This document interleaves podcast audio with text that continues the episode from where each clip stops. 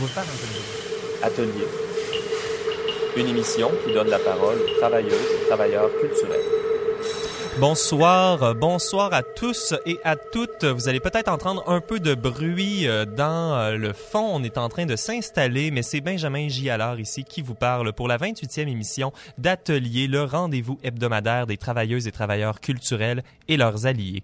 Nous sommes en direct de CIBL à Tiohtiá:ke, un territoire Kanien'kehá:ka non cédé, aussi appelé Montréal. Nous recevons aujourd'hui en entrevue l'artiste Emmanuel Léonard. Gabriel Beck nous présente une chronique Make Sense et Charlotte Mercil nous parle de l'organisation d'art souterrain. Pour le segment création, nous aurons une performance de Coral Short et la musique a été choisie par l'Ensemble contemporain de Montréal autour de leur concert hommage au compositeur Gilles Tremblay. Gilles Tremblay nous a quittés en 2017, mais ses œuvres continuent d'être interprétées un peu partout autour du monde. En plus d'être connu pour sa grande poésie et son travail sur l'espace sonore, il marque encore les compositeurs québécois par sa façon d'intégrer l'intuition des musiciens à même ses partitions. On se souvient également de lui comme un pédagogue. Il a notamment enseigné le cours de composition et d'analyse musicale au Conservatoire de musique de Montréal pendant une 30aine d'années.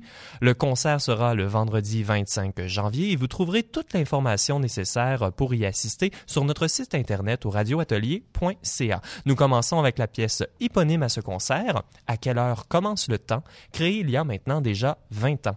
Cet enregistrement a été réalisé en 2010 et met en vedette le baryton Vincent Ranallo, qui sera l'un des deux solistes pour la reprise par l'Ensemble contemporain le 25 janvier prochain. Il est accompagné ici par l'Ensemble Aventa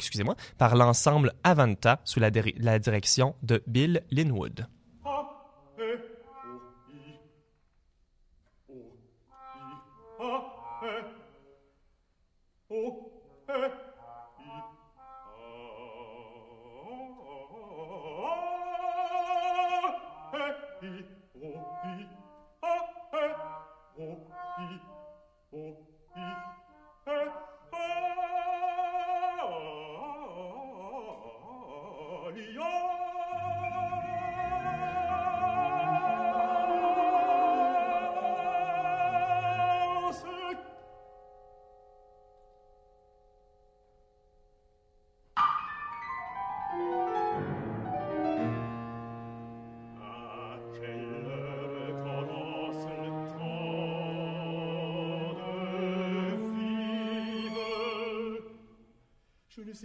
Je ne sais pas.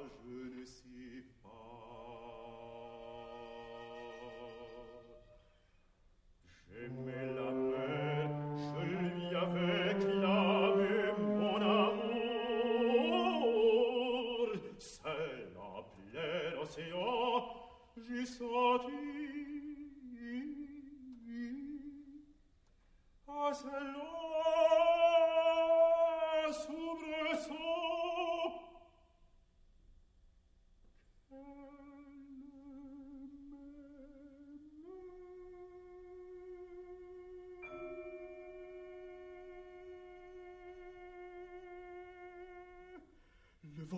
Le vent jaloux, le vent me sentait son rival. La mer jouait.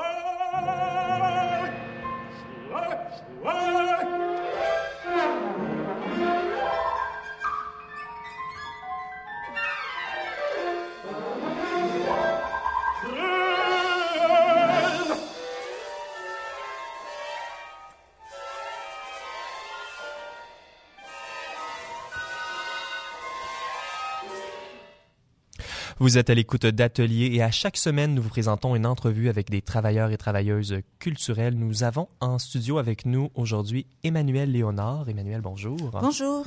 Le prétexte pour te recevoir aujourd'hui sont les deux œuvres que tu présentes jusqu'au 23 février à la Galerie de l'UQAM dans le cadre de l'exposition « L'attente » du commissaire Fabrizio Galanti.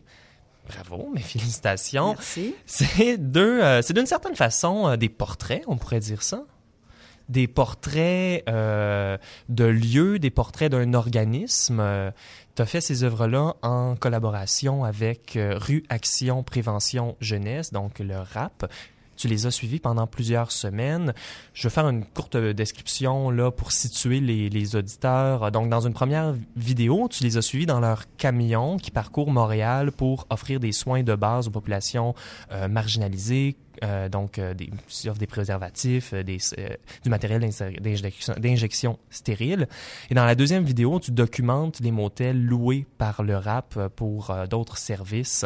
Ce sont des motels en piteux état, souvent utilisés par la clientèle du RAP. Donc, est-ce que tu peux nous parler un peu de ton processus de travail quand tu abordes un sujet comme celui-ci ou dans les vidéos là, comme ça? Bien, en fait, j'ai commencé ce projet-là suite à l'invitation de Fabrizio. L'exposition, qui est une exposition de groupe, porte sur la relation du travail et de l'attente. Mm-hmm. Et j'avais en tête, déjà l'idée de travailler avec ce groupe de rap jeunesse. Et puis là, je me suis dit, c'est parfait, ça fait exactement, parce qu'il y a tout un rapport au temps, à la disponibilité des personnes qui sont là, et donc qui demandent justement la possibilité d'attendre que les gens viennent vers eux.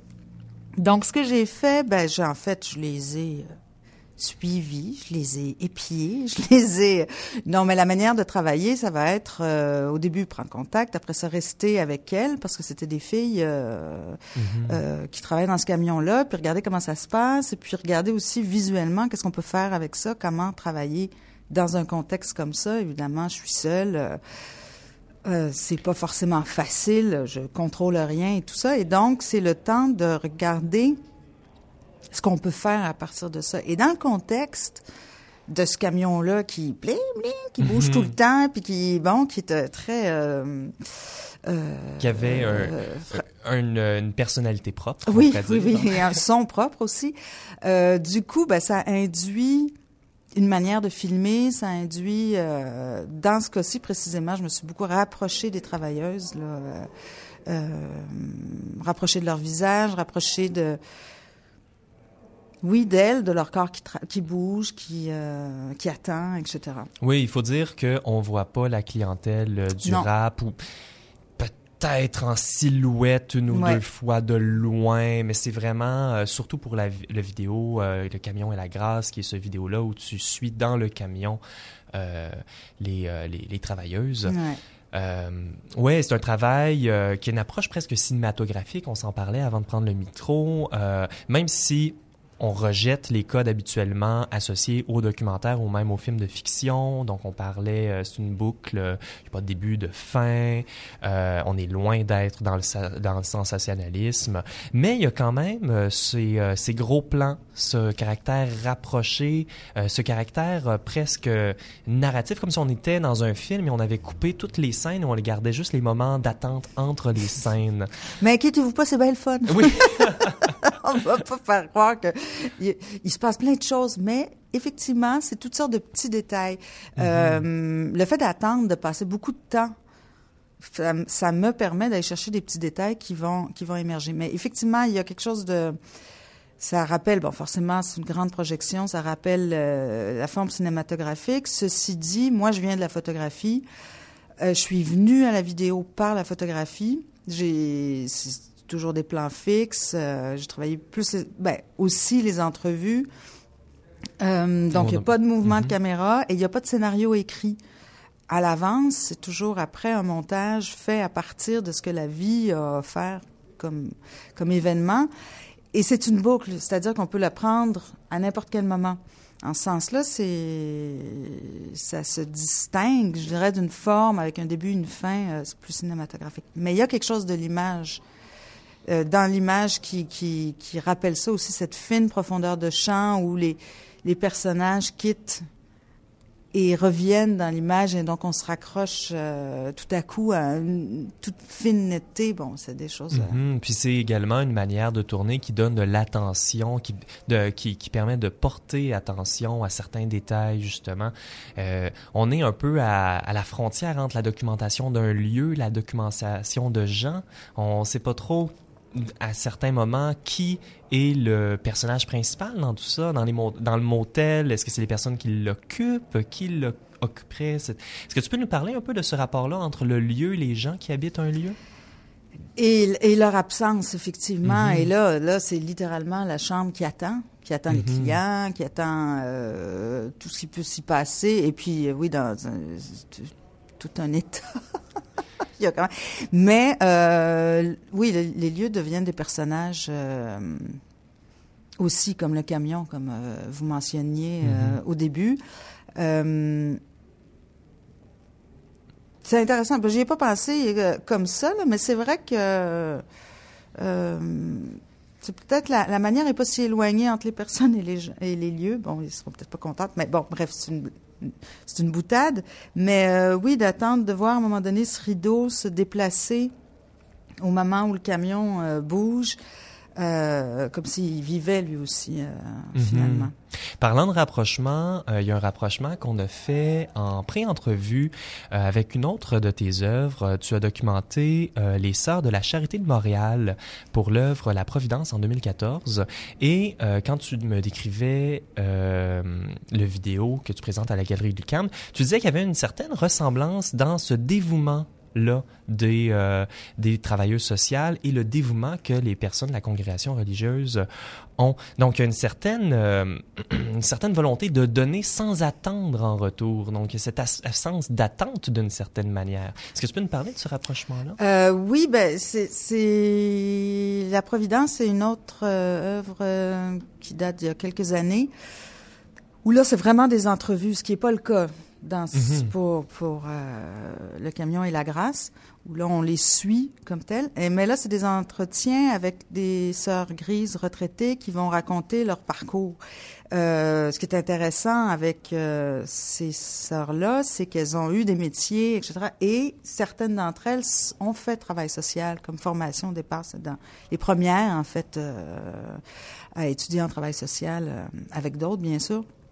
Et donc, oui, il y a quelque chose de proche dans le type de travail et aussi dans l'idée parce que comme les filles qui travaillent avec Rap Jeunesse, elles sont vraiment en première ligne, c'est-à-dire qu'elles reçoivent et elles attendent que des gens marginalisés pour toutes sortes de raisons viennent vers elles.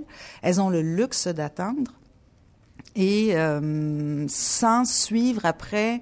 forcément la personne dans tout un processus qui pourrait venir par la suite. Et donc, il n'y a pas de...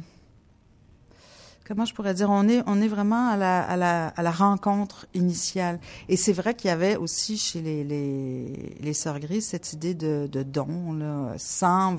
forcément suivre le parcours des personnes par la suite. Mm-hmm. Et donc, mais c'est drôle parce qu'on pourrait se dire aussi que c'est des univers complètement différents. Ben oui. Oui. Mais en même temps, il y a des recoupements certainement dans le type d'engagement, disons, par rapport au travail. Oui, puis ton travail apporte souvent à voir comme où la fonction débute, une fonction par exemple professionnelle, et l'individu. Il y a des rapprochements, des glissements qui se créent entre ces choses-là. Tu t'es d'ailleurs intéressé à des formes, donc par exemple, parlais de ton travail en entrevue, donc je pense à l'œuvre Le Polygraphe, qui est une technique d'entrevue qui cherche à détecter les mensonges, et là... un peu sadique comme technique d'entrevue. Oui. Et là, la personne qui a une fonction de dire la vérité, et là, il y a tout... c'est sa vie qui apparaît. Donc, est-ce que tu peux nous parler un peu, justement, de cet espace-là, entre les discours, les sujets, entre les personnes et les fonctions? Ben, c'est vrai que je me suis intéressée à différents types de métiers, mais au métier versus l'individu et aussi à l'autorité, je dirais, mon policier, surveillance, etc. Et comment, comme pour une pièce que j'ai faite à Mexico, ça va être, soit militaires, policiers, gardiens de sécurité, qui sont en train de travailler littéralement, mais qui font aussi toutes sortes d'autres choses. Mm-hmm. Il y en a un qui drague une fille, il y en a un qui sort les poubelles, il y en a... Et c'est la vie qui prend place dans la fonction. Et donc, j'aime bien ces tensions-là. C'est-à-dire ou la même chose dans certaines entrevues où on peut avoir... je peux poser des questions similaires d'une personne à l'autre, mais on veut bien répondre, mais finalement, on bifurque et puis on glisse et et on vit, quoi. Donc, c'est assez... On performe pas tout à fait le script qu'on se croit se voir imposer. Ouais, ou... oui, c'est ça, la vie nous amène des petites ouvertures. Ceci dit, j'ai travaillé aussi, au niveau de l'image, une forme plus proche de la typologie, c'est-à-dire le cadre est répété d'une personne à l'autre, admettons, fixé, et d'avoir un cadre assez strict fait ressortir les particularités de chacun. Mm-hmm. Et donc, il y a une tension comme ça. Et c'est la même chose avec l'ordre, je dirais, ou avec le travail ou les fonctions et tout ça, qui impose une certaine homogénéité. Puis là-dedans, quelqu'un va tout à coup avoir les cheveux plus longs que l'autre ou commencer à être plus spécifique. Il y a toute une tension là-dedans. J'aime bien ça. Donc, c'est une tradition très documentaire ouais. de la photographie. Peut-être qu'en terminant, on peut parler justement de cette tradition-là et peut-être de ton rôle que tu vois. Donc, parfois, la photographie a pris un rôle social très avoué quand on parle de manière de représenter des personnes pour faire ressortir les différences. On peut penser au système de catégories de policiers. Mm-hmm. Alors, est-ce que tu vois que tu as un rôle social avec lequel tu prends ta caméra ou tu laisses ouvert? Ben, ça, je laisse bien ouvert parce que je pense que quand on aborde avec une volonté déjà établie, on est moins à l'écoute ou je sais pas quoi, on est moins... Mm-hmm. Moi, j'aime mieux être en retrait qu'avoir une thèse à développer. Et donc, en ce sens-là... j'aime regarder, j'aime montrer, être proche. Et puis, si j'avais une thèse que je voulais imposer, ben, à mon avis, ça serait faire taire les gens. Je veux dire, ça serait caduque dès le départ. Et donc, je le vois pas comme ça. Par contre, c'est vrai que je m'intéresse à l'histoire, c'est-à-dire au récit et à l'histoire qui peut être raconter, même que ce soit par des enfants ou des personnes plus âgées. Mais non, je me garde bien de me mettre dans un rôle avant de rencontrer. Mm-hmm. Et peut-être en terminant, tout de même, prendre des sujets où les rapports de force, des rapports de pouvoir ou des questionnements sont apportés. Donc, c'est quand même pas une œuvre qui est... comment je pourrais dire... j'ai juste le terme insipide qui me vient en tête. Hein. Ben oui, donc c'est... Non, mais c'est sûr que oui, il y a aussi l'idée d'essayer d'avoir des images qu'on voit pas ou qui n'existent pas, ou bon, les archives de police, admettons, dénicher des images difficilement accessibles. Oui. Et j'aime cette idée-là. Essayer de montrer aussi un envers du décor, là, ça peut être le fun. Bien, Emmanuel Léonard, merci beaucoup d'être venu. Merci de l'invitation. Atelier, on rappelle qu'on peut voir l'exposition L'attente à la Galerie de l'UQAM par le commissaire Fabrizio Galanti jusqu'au 23 février. C'est bien bon. Et puis c'est ça, c'est une expo de groupe, alors il y a plein de choses à voir. Jeremy Daler, Aaron Farocchi, plein de gens fantastiques. Merci beaucoup. Merci, bye.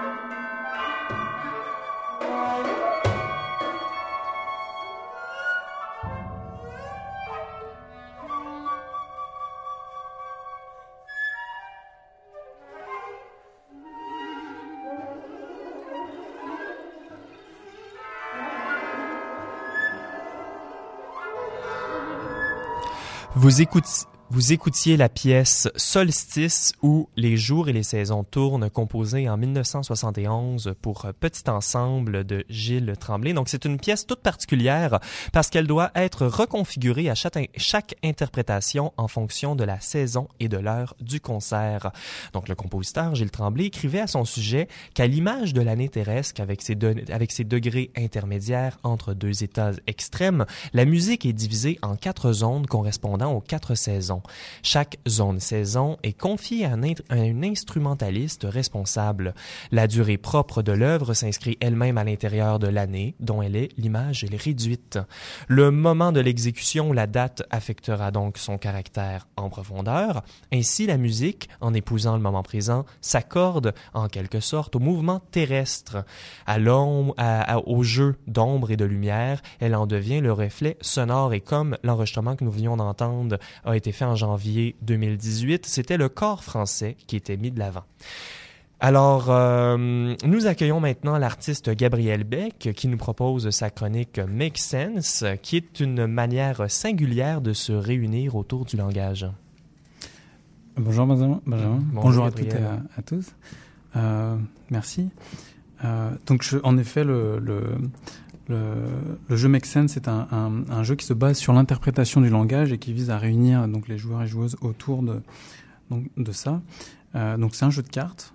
Il y a des cartes roses, des cartes vertes, des cartes bleues. Et en combinant ces cartes, ça fait émerger des significations qu'on va essayer ensemble de comprendre, déchiffrer. Alors aujourd'hui, je vais faire un tirage en solo, un peu comme un tarot du langage. Et donc, je vais commencer par tirer la carte rose au hasard. Donc, je saisis dans ma main le paquet de cartes roses, je le mélange. Et donc, je vais tirer 5 cartes roses. Alors, le premier, critique. Libéré. Culturel. Narratif. Et enfin, attendu. Alors ça, c'est des adjectifs. Donc je répète, critiquer, libérer, culturel, narratif ou attendu. Alors je vais aller choisir tout de suite attendu et dire un mot sur attendu. Qu'est-ce que c'est ? Qu'est-ce que ça fait d'être attendu ? Qu'est-ce que c'est être attendu ? Qu'est-ce que c'est donc ? J'invite évidemment tout le monde à réfléchir sur cette question. Qu'est-ce que ça veut dire être attendu ? Être attendu, c'est être désiré. Est-ce que tu veux dire quelque chose, Benjamin ? Oui, moi, en travaillant sur l'exposition d'Emmanuel Léonard dans le cadre de l'attente, j'ai trouvé 2 manières d'attente. Donc, quand on a des attentes envers quelqu'un, on attend quelque chose de cette personne-là, mais on peut être également dans un processus d'attente, donc attendre le rendez-vous d'un médecin ou quelque chose comme ça. Donc, l'idée de cette attente-là envers quelqu'un ou une situation, je trouvais que c'était 2 significations proches, mais intéressantes. Hein. Et qu'est-ce que c'est quand c'est attendu ? C'est-à-dire que c'est un peu abstrait, mais c'est attendu, donc qui préexiste déjà et que les autres peuvent sentir déjà. Donc, il y a l'attente qui se déploie, il y a... Donc, moi, je dirais être attendu, ça fait du bien. Mm-hmm. Être désiré. Ben oui, c'est le fun, tu sais. Tu te sens à ta place dans le monde, c'est le fun. Mm-hmm. Il y a quelque chose à faire aussi. Il y a une fonction, il y a quelque chose à faire qu'on attend, oui. Peut-être une certaine appréhension d'être attendu, ça implique des attentes, donc... ça peut créer aussi une pression là, sur... on est attendu. Est-ce que ça va être, par exemple, un film très attendu? Il peut avoir ou une exposition très attendue si c'est pas à la hauteur de de nos attentes. Oui, donc il y a une contrepartie éventuellement à ça. Oui. Alors, dans ma main, je saisis les cartes vertes, donc les noms, qui vont se conjuguer à ça. Et donc, je vais choisir au hasard 5 cartes vertes. Alors, nous avons... un changement attendu, un motif attendu, un déni attendu, une logique attendue et une présence attendue. Alors, je répète, un changement attendu, un déni attendu, une présence attendue, une logique attendue ou un motif attendu. Alors là... Moi, je sais lequel que je choisirais, en tout cas.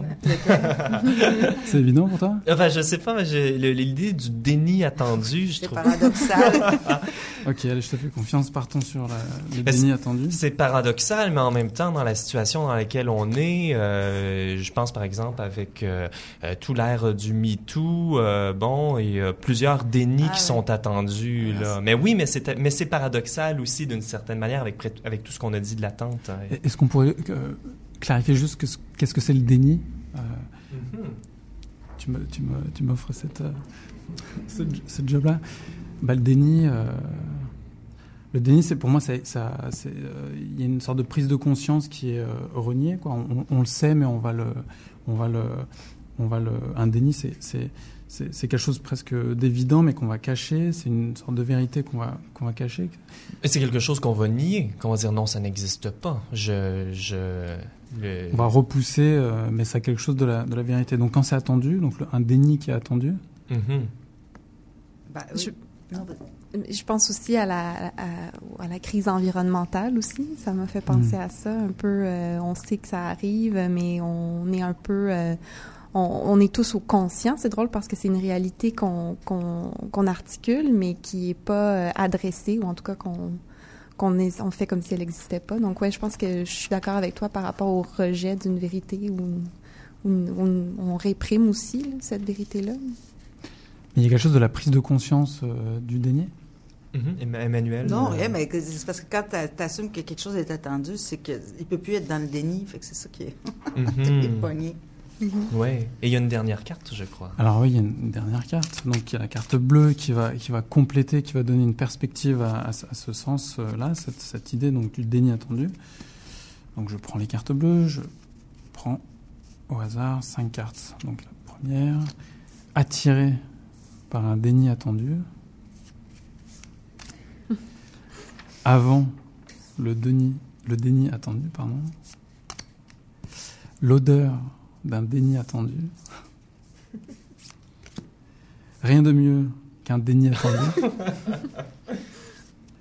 Et une déviation à partir du déni attendu. Alors je répète, une déviation à partir du déni attendu, l'odeur du déni attendu, rien de mieux que le déni attendu, avant le déni attendu, ou attiré par un déni attendu. Alors pour finir... moi, j'aime beaucoup l'odeur du déni attendu, mais en même temps, c'est un peu abstrait, là. Moi, j'aime bien l'abstraction. On est dans une émission sur l'art contemporain, de toute manière. L'odeur, ça fait... Pour moi, il y a quelque chose de surréaliste dans cette combinaison-là, pour moi. Alors, c'est aléatoire. Donc, l'odeur d'un déni attendu, oui, surréaliste, oui.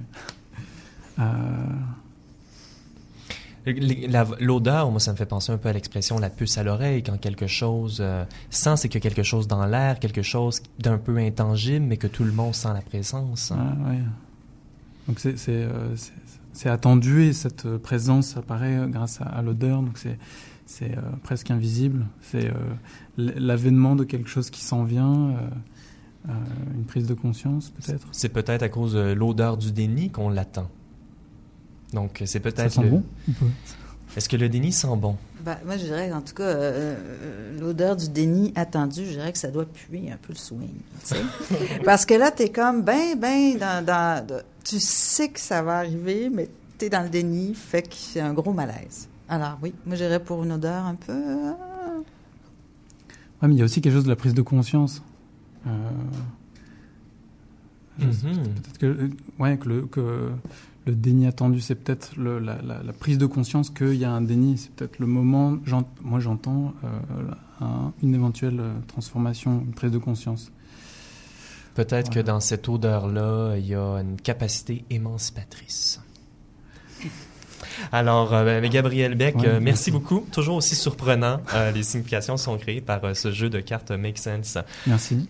À venir à l'émission, la chronique de Charlotte Mercil et le segment création avec Coral Short.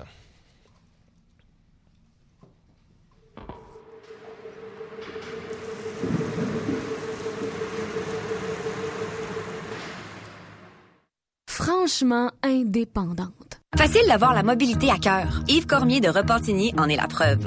Ben moi, j'utilise le stationnement incitatif à la station Radisson. Je prends le métro jusqu'à Berry-UQAM. Et quand je suis dans le métro, j'ai plus de stress. Il n'y a plus de problème, de préoccupation par rapport au trafic, aux travaux, à la température. J'ai même le temps de lire.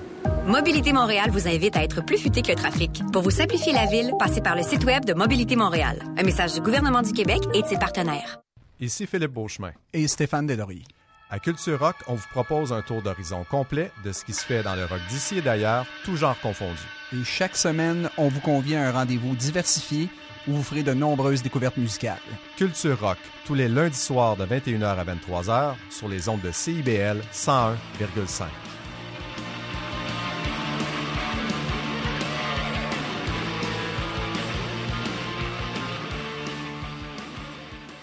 CIBL.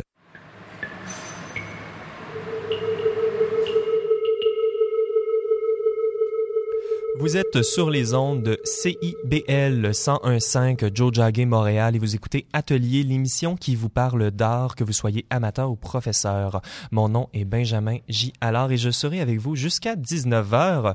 Si vous aimez ce que nous vous présentons ou encore si vous avez des commentaires, n'hésitez pas à nous écrire. Vous pouvez le faire sous la page « Participer à Atelier » sur notre site internet au radioatelier.ca et c'est également au radioatelier.ca que vous pouvez réécouter toutes nos émissions. Notre chroniqueuse Charlotte Mercil se penche sur une source cruciale de main-d'œuvre dans l'art. Et dans le monde de l'art, ce sont les bénévoles. C'est sur une organisation qui repose sur celle-ci. Donc, tu vas nous parler du festival Art Souterrain aujourd'hui. Alors, quel est l'intérêt de donner son temps gratuitement dans les galeries, les musées, et autant que pour l'organisation que pour les bénévoles? Donc, Charlotte, tu nous éclaires sur ce phénomène ce soir. Oui, Benjamin. En fait, je me suis intéressée au bénévolat, qui est un passage obligé du travailleur culturel en devenir pendant les études, dans le cadre d'un stage même si on se réoriente vers le milieu de l'art, il y a de plus en plus de passionnés là ça a toujours été dans les galeries. Que ce soit pour surveiller les œuvres, assurer l'accueil des visiteurs, préparer même les verres lors du vernissage ou rédiger des cartels d'exposition, les tâches sont très variées, mais c'est souvent réalisé par des bénévoles. Dans certaines institutions de renom, même, on va se bousculer pour que notre candidature soit retenue.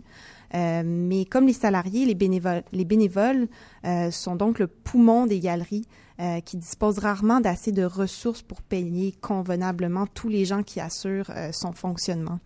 Et c'est le cas d'Art Souterrain qui est un très bon exemple parce que le festival fonctionne presque exclusivement grâce à des bénévoles. Et le festival est de retour pour une 11e édition.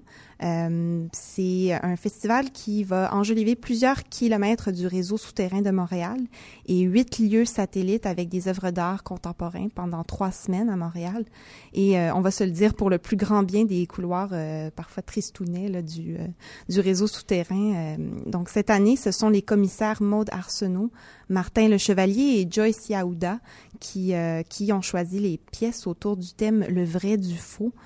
C'est accessible en tout temps et gratuitement et les visiteurs peuvent aussi participer à des visites guidées et des activités de médiation pour mieux comprendre les œuvres présentées. Mis à part les commissaires, Art Souterrain compte sur Frédéric Loury, qui est le directeur artistique, et 4 autres employés seulement. Et le reste des tâches est partagé entre les stagiaires bénévoles, dont les rangs gonflent à mesure que la date du festival approche. Il y a autour de 250 bénévoles qui participent quand même. Là, oui, c'est majeur comme organisation. Oui, au point. Puis en fait, c'est surtout à la Nuit Blanche là, de Montréal qui est le point culminant. Et j'ai lu une étude de cas qui a été réalisée par HEC Montréal. Il paraît que la majorité des bénévoles du festival sont là pour développer des compétences. Et ils sont jeunes, avec une moyenne d'âge d'un peu moins de 25 ans.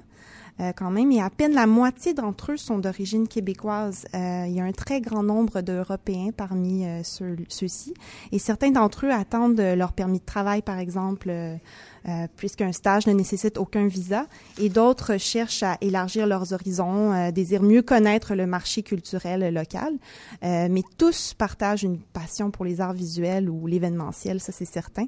Et ici, on voit que le bénévolat, donc, représente une porte d'entrée aux nouveaux arrivants à la recherche d'un premier emploi au Québec. Les bénévoles ne sont peut-être pas rémunérés, mais leur salaire, entre guillemets, prend la forme d'une expérience de formation. Il y a toujours quelque chose qu'on en retire quand on fait du bénévolat.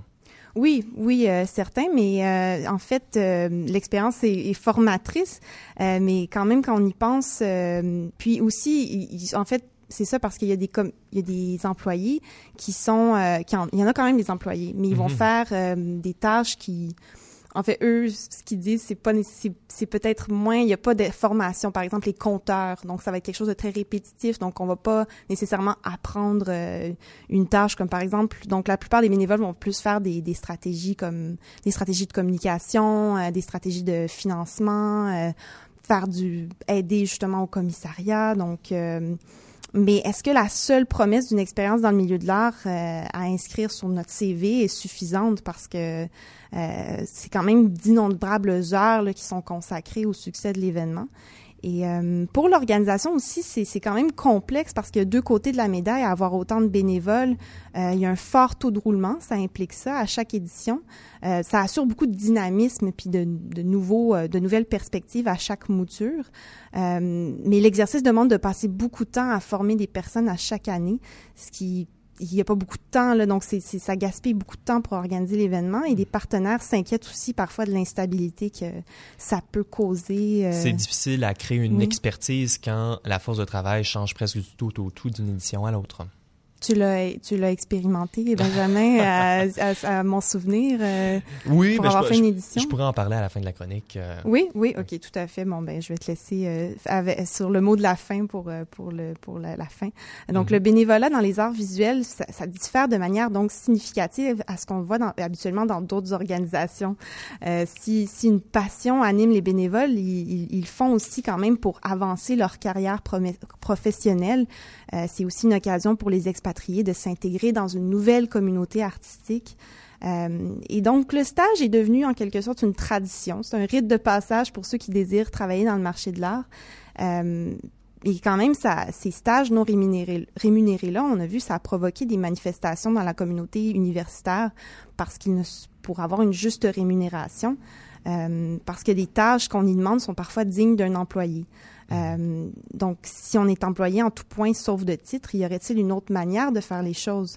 Parce que surtout, le bénévolat ici, c'est pas un simple don de soi ou quelques heures données à une cause qu'on veut soutenir. Si on parle de jeunes professionnels à la recherche d'un gagne-pain dans le marché de l'art, est-ce qu'on peut vraiment appeler encore cela du bénévolat en bonne et due forme? C'est selon votre définition, mais doit-on nécessairement demander autant de tâches, autant de dévouement à des jeunes à peine sortis de l'école qui s'épuisent souvent en jonglant entre plusieurs boulots, entre les études, ou c'est tout simplement, bien, c'est l'apprentissage à la dure? Est-ce que c'est une manière de filtrer et de ne garder que les plus coriaces sur le marché de l'art? Je vous laisse sur ces questions. Sinon, la programmation complète va être lancée en février pour aller voir justement le travail de tous ces bénévoles au Festival Art Souterrain qui aura lieu du 2 au 24 mars. Oui, non, mais c'est vrai que c'est quelque chose à laquelle on doit penser nous-mêmes à Atelier. Nous sommes bénévoles. Vous pouvez d'ailleurs nous rejoindre si vous voulez faire acte de dévotion. Est-ce qu'autour de la table, on a des commentaires à faire sur les bénévoles? Michel Lacombe? Oui, bien, en fait, c'est un sujet qui me passionne profondément, mais je ne vais pas trop en parler. Mais j'aimerais ça, pendant qu'on parle de bénévoles, qu'on parle aussi plus largement des conditions des travailleuses et des travailleurs culturels. Je pense qu'on ne fait pas souvent le pont entre notre capacité et notre motivation et notre enthousiasme envers le travail non rémunéré des gens de la relève et les conditions des employés qu'on pourrait appeler plutôt professionnels, si on veut faire cette distinction-là. Et je dirais qu'il y a quand même des liens profonds à faire entre ces deux univers économiques-là Alors, je trouve que pour défendre les droits des travailleurs, peut-être faut commencer par défendre les droits des bénévoles, en fait. Il faut dire que c'est pas des vases clos, les travailleurs d'un côté, les bénévoles de l'autre. Souvent, et surtout dans le milieu de la culture, le travailleur va être appelé à faire du travail également non rémunéré. Moi, j'aimerais citer mon père, que je salue, Benoît Gilliker, bonjour. Il dit souvent, lui, il travaille dans le monde du spectacle, qu'il n'y a pas les moyens de travailler avec des bénévoles. Avoir des bénévoles, ça demande beaucoup d'encadrement.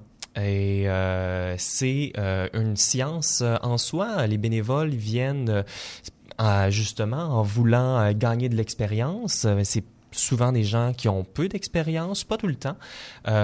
Et c'est un peu ce qui m'est arrivé, moi, à Art Souterrain. J'ai été engagé, si on veut, pour être médiateur culturel lors d'une des éditions que je ne nommerai pas. Et j'ai somme toute bien appris mon expérience, quand même appréciée, mais à cause d'un savant et pernicieux cocktail d'un manque de sommeil pendant la nuit blanche et de la surprise de dériver de la complaisance, j'ai été dans une situation un peu fâcheuse. J'étais dans un centre commercial et je parlais d'une œuvre d'art exposée.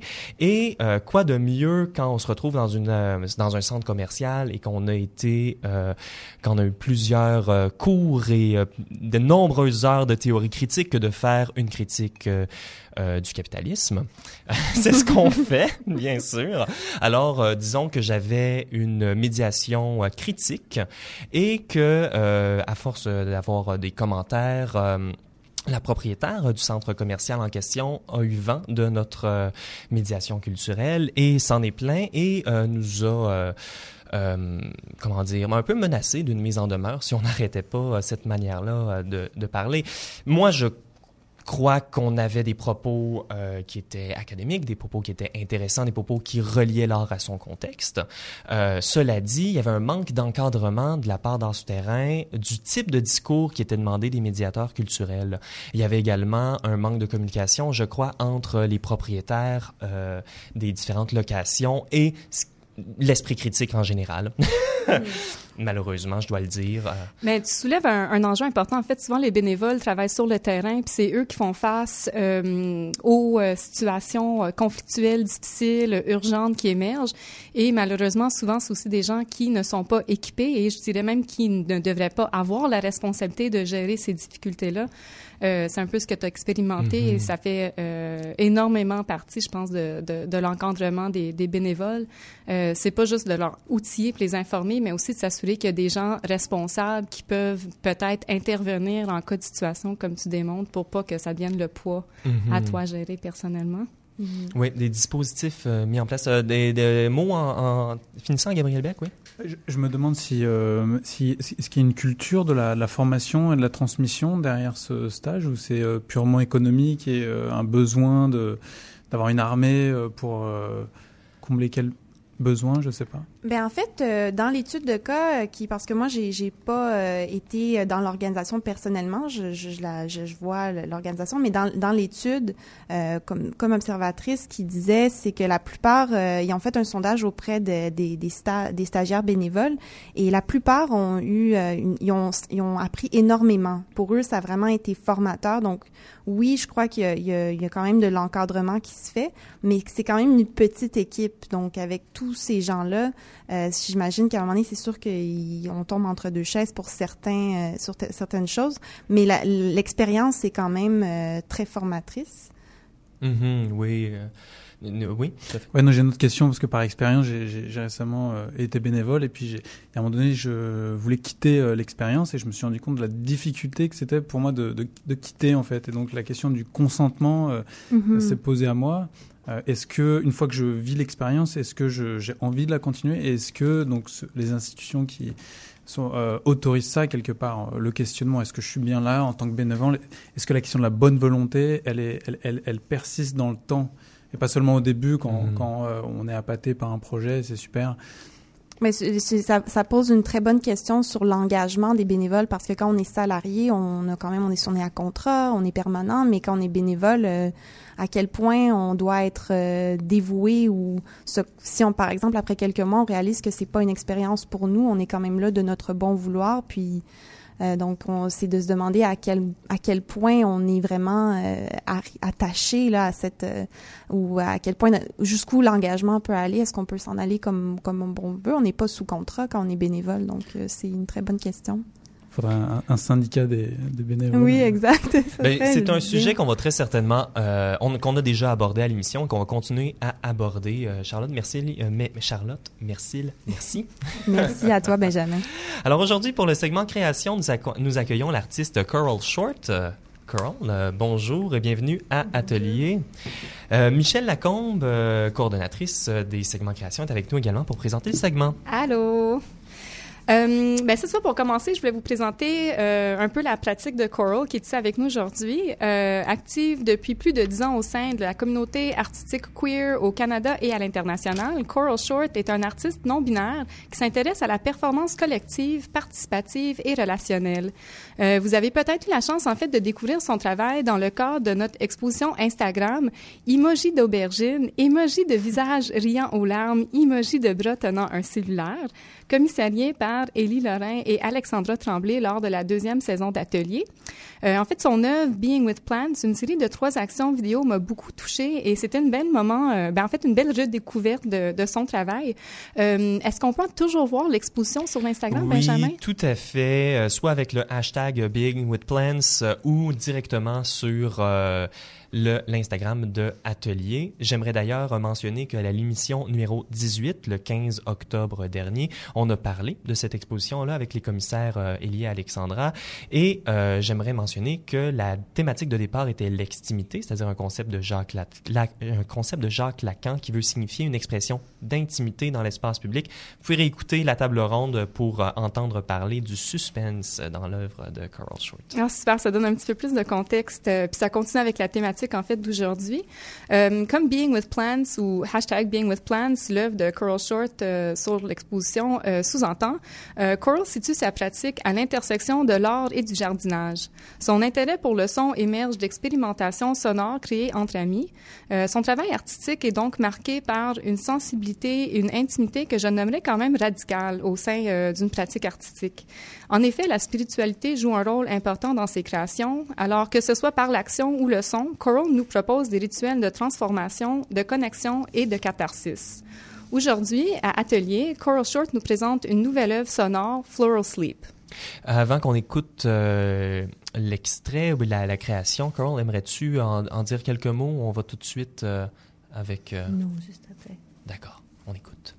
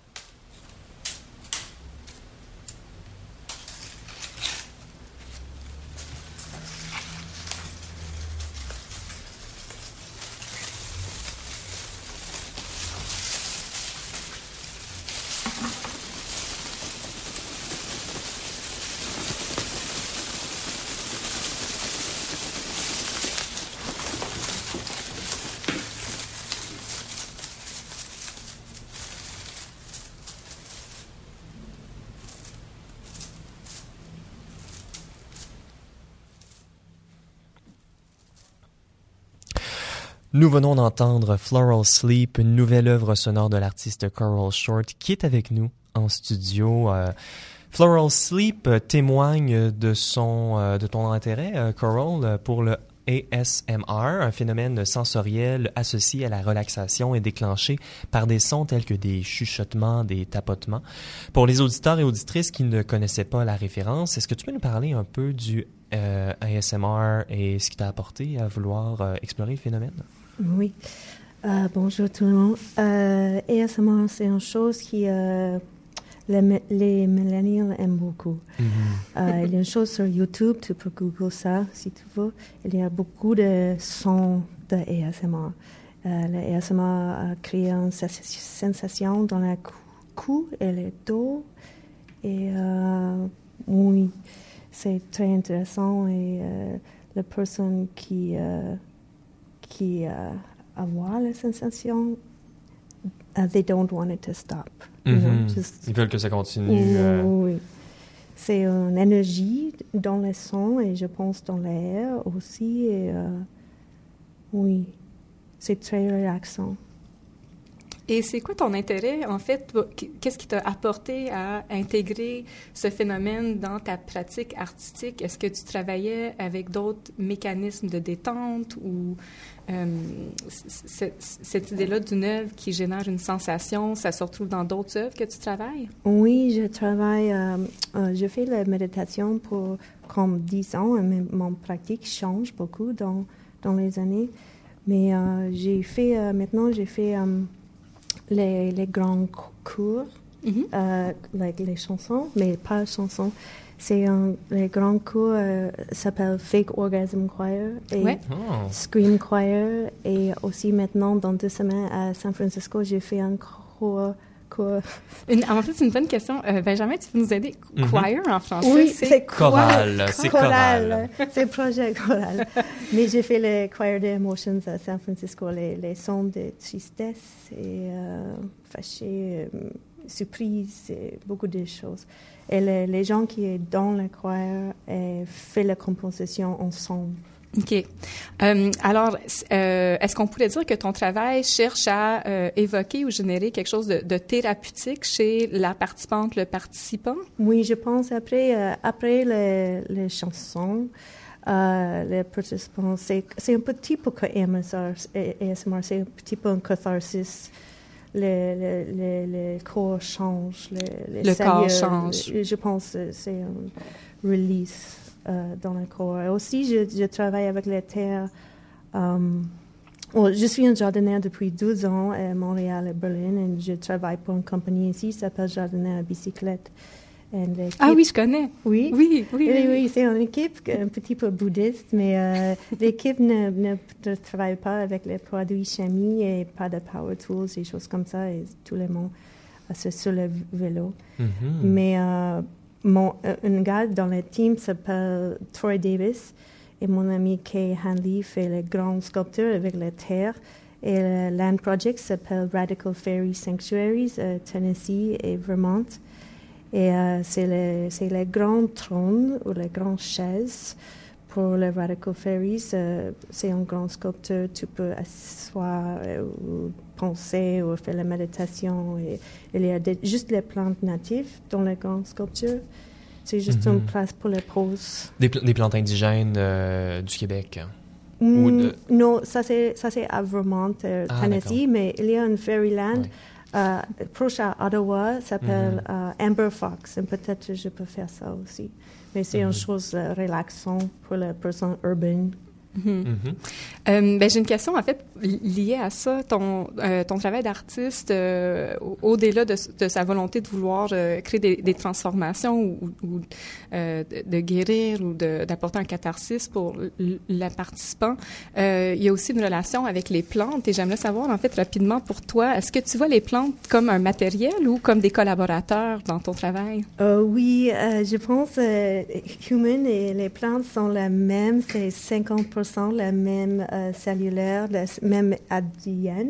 Ouais. Et après mourir, nous sommes terre, nous sommes la même. Et c'est malheureusement ce qui mettra fin à l'émission numéro 28 d'Atelier Coral Short. Merci tellement d'être venu à l'émission. Merci. Alors, nous nous retrouvons la semaine prochaine pour une prochaine émission d'Atelier. J'aimerais remercier tout le monde qui ont fait en sorte que cette émission puisse voir les ondes. Le commissariat musical a été fait cette semaine par l'Ensemble contemporain de Montréal dans le cadre de leur concert hommage à Gilles Tremblay. Le 24 janvier prochain, ils auront une conférence autour de la musique vocale de Gilles Tremblay. Et le 25 janvier, ce sera le concert. Vous trouvez toute l'information nécessaire pour y assister, ainsi que davantage d'informations sur les sujets qu'on a traités en ondes au radioatelier.ca. On va se quitter sur la dernière pièce de notre commissariat sonore. C'est le concerto pour piano et 15 instruments, créé en 1982, du nom de Envoi, qui met en vedette ici l'ensemble Aventa et la pianiste Louise Bessette, qui sera également l'une des deux solistes invitées lors du concert de l'ECM. Je m'appelle Benjamin J. Allard et je vous souhaite de passer une très belle semaine. J'aimerais remercier Guéchan Armandaris à la mise en onde, Pascal Tremblay à la coordination des chroniques et Michel Lacombe à la coordination du segment Création. Et sur ce, je vous dis à la semaine prochaine.